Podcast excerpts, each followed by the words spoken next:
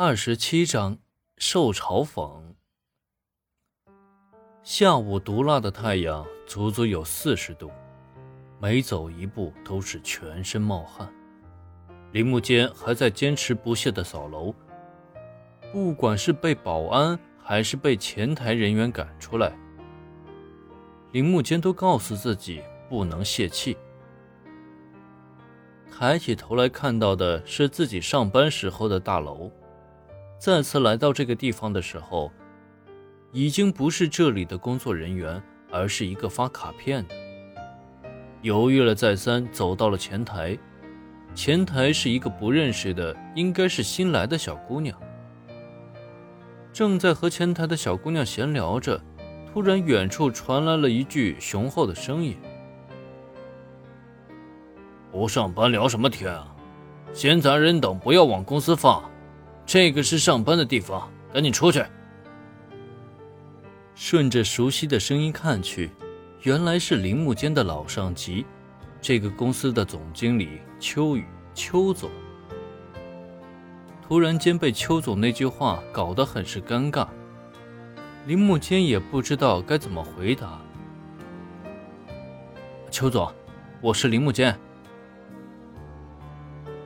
哦，是小林啊。你怎么落到发传单了？来来来，到我办公室来叙叙旧。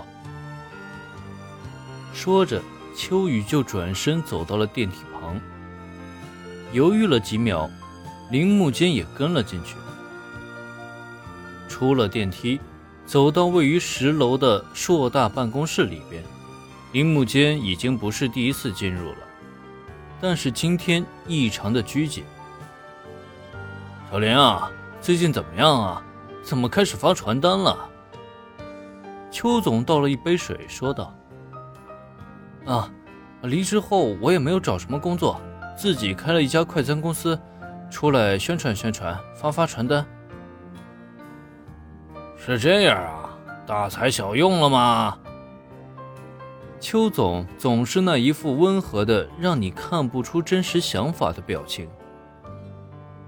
哈哈，嗯，林木间傻笑着。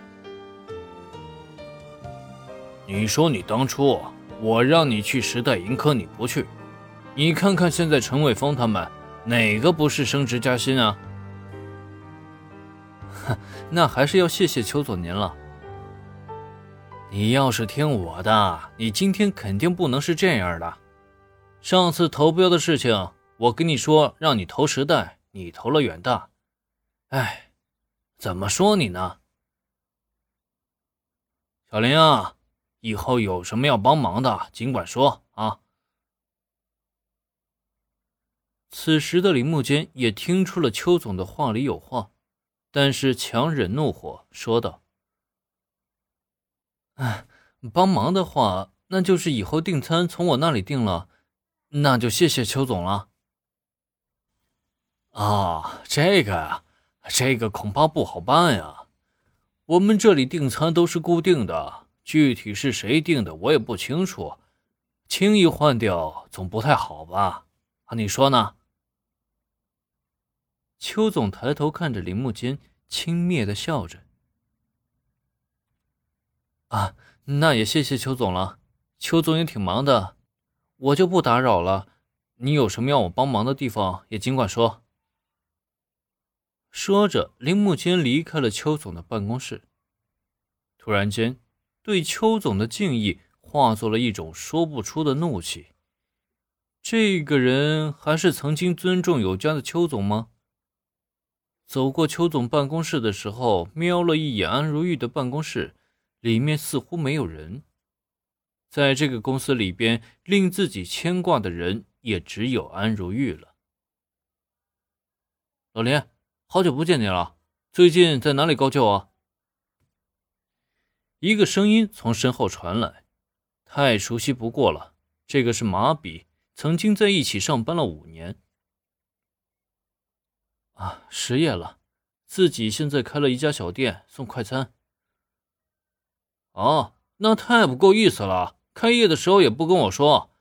怎么说咱们这关系，也应该给你送个花篮啊，不是？没有我在，你工作顺利了许多吧？哼，你这话说的，你不在呀，工作确实顺利了许多。看着马比的笑容，铃木间的内心总觉得堵了一个什么似的。马经理，你也挺忙的，那有机会咱们再聊哈。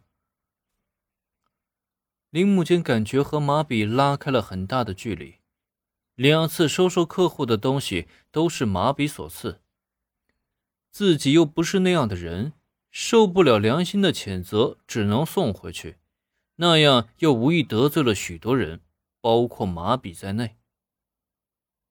离开了这个熟悉的大楼，走在马路上。脑海里突然浮现了四个字：“人走茶凉。”中午急于发传单，没有吃饭，今天一天也就喝了两杯水。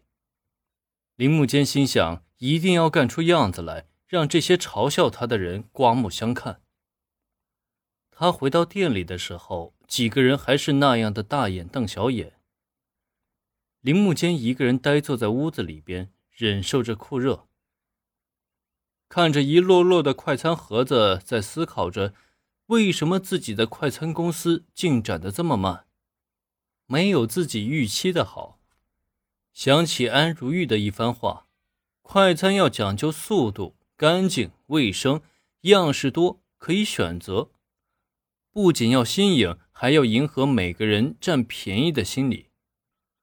这每个环节都在铃木间的脑海里边不停的打转。顿时间不觉得燥热了，似乎黎明就在眼前。一个详细的改进方案在铃木间的脑海里边形成了，一个改进的方式也在黄一的脑海里边形成。两人的兴奋程度比刚开始创业还兴奋，只是谁都不知道，就算改进了，自己的快餐订单数目能否更进一步。两个人都在心里盘算着自己的改进方案和要付出的代价。快餐目前也是自己的希望和生活的根本。